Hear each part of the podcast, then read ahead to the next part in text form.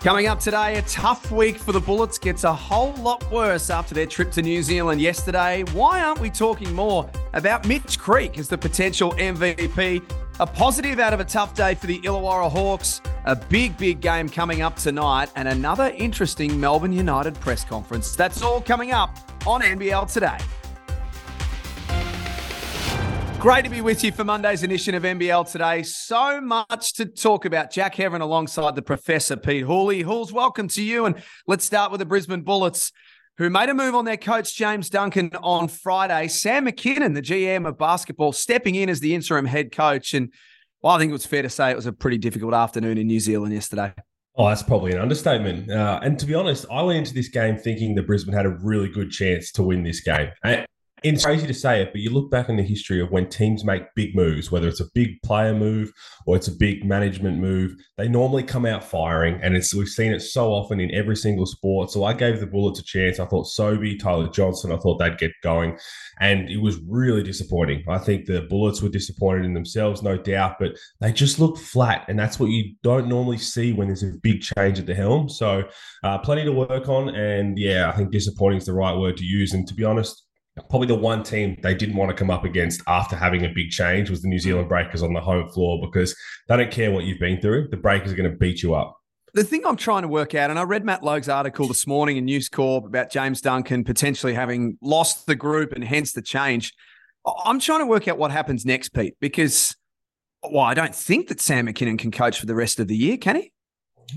Might have to. Or can he? Or well, he can might, he? ha- he might have to for the sake of just trying to get this team to buy into whatever Mm. the goal is for the Bullets. And you're speaking of that, just go back to looking at the preseason before the Blitz and the Blitz and the way they went about their business to the first game of round one. It was night and day between the way the Bullets were playing. We left the preseason saying, geez, the Brisbane Bullets are playing some beautiful basketball. This is unselfish, the way they're going about it.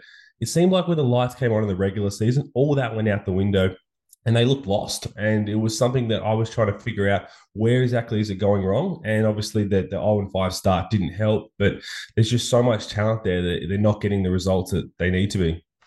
Mitch Creek had 27 points yesterday in game number 300. What was a massive afternoon for the Southeast Melbourne Phoenix. We posed this question a little in commentary yesterday.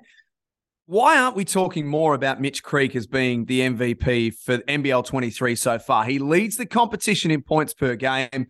He's been outstanding all season long, but yet it doesn't feel like he's getting the recognition. Maybe I'm not doing enough awards watch articles, mate, but he's he's number two right now. Make no mistake, he's number two right now with the way he's playing. And probably the reason we don't talk enough about it is he's not doesn't do anything special. He just goes about his business. He gets his points, he gets assists, he gets rebounds, he defends. And let's not forget, he's been on MVP watch every season. The Phoenix have been Mm. involved in the NBL. But the Phoenix always seem to go through these patches where they struggle. And when the team struggles, you can't really look at him as that MVP. Remember what happened at the end of last season when the Phoenix kind of fell in a hole? His terrific season just went to nothing. They have a bit of a rough patch to start the season, went on that win streak, and now they're trying to get back to their best basketball. And if look, if they want to win a title, Mitch Creek has to be the MVP. Quick one on Illawarra. Michael Frazier had 17 points yesterday at 50% from the field, had eight points in the opening quarter. Could he be the spark for them potentially to, to get something going? It's going to have to be a really big spark, isn't it? Because you look at they how good he played, and they still got handed to them by the Phoenix. But you look at their starting five now. Tyler Harvey, Peyton Siva, Michael Frazier once he gets his feet under him, and Sam Froling. That's four incredible players to put in a starting lineup in the NBL. The main piece they're missing is that really strong center position. Mm. And when you come up against a lot of the teams, you need that. Alan Williams just went to work. So that starting four out of their five men is enough to get wins in the NBL. They're just not doing it. So hopefully Michael Frazier can continue to play well. It looks like it's a positive, but if you're a Hawks fan, it's still a loss. Melbourne United went down to a game that many thought they should have won on Saturday night, and I think that's fair to say as well. They were in, in a winning position for a lot of it. Dean Vickerman, more than once this season, has had an interesting post-game press conference.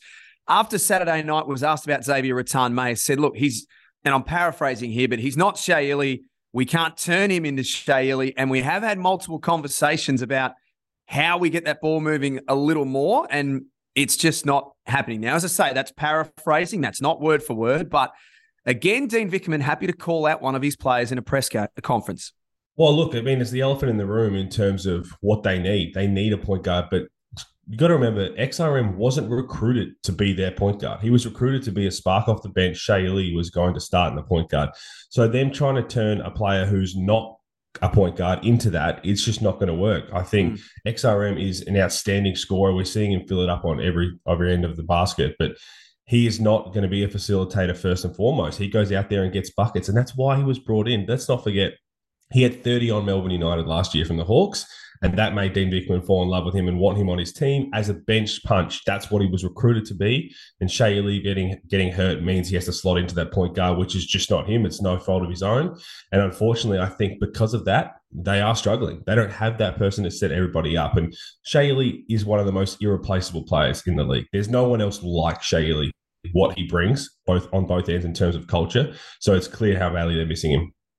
I read with interest an article in News Corp this morning. Former Sydney Kings owner and chairman Harvey Lister thinks that it's time for the NBL to reconsider having a second team in Sydney. Thoughts? I'm all for it.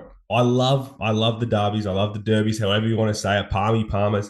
But the thing is, how good have the Sydney Kings done to really build an identity in such a tough market? It's footy, it's rugby in Sydney, and the Sydney Kings have put themselves on the map in one of the hardest places to do that. You have to make sure that that next team that comes in can do the same because it is tough. Everyone cares about rugby, everyone cares about footy. The Kings have built it up to be so successful. The next club that comes in can't take any backward step. Well, it can't happen until 2026 because of the agreement, but it's one to keep an eye on for sure. Quick one, Halls. Who wins tonight? Cairns hosting the Sydney Kings. Big, big game. The Taipans fell a bit short on Friday night, and I think they would have been disappointed with that performance. Another chance to measure themselves against the competition's benchmark. Well, they're one and one on the season, and they've played two of the most exciting games in NBL 23. But Xavier Cooks, he's back in the lineup, and I think he's going to have a few things to say about this one. I'm going to have to go with the Kings. Can't wait for it. 7:30 p.m. Eastern Daylight Savings Time. Check your local guides. Of course, it's all happening on ESPN tonight. Halls, thank you very much. We're back on Wednesday for another edition of NBL Today.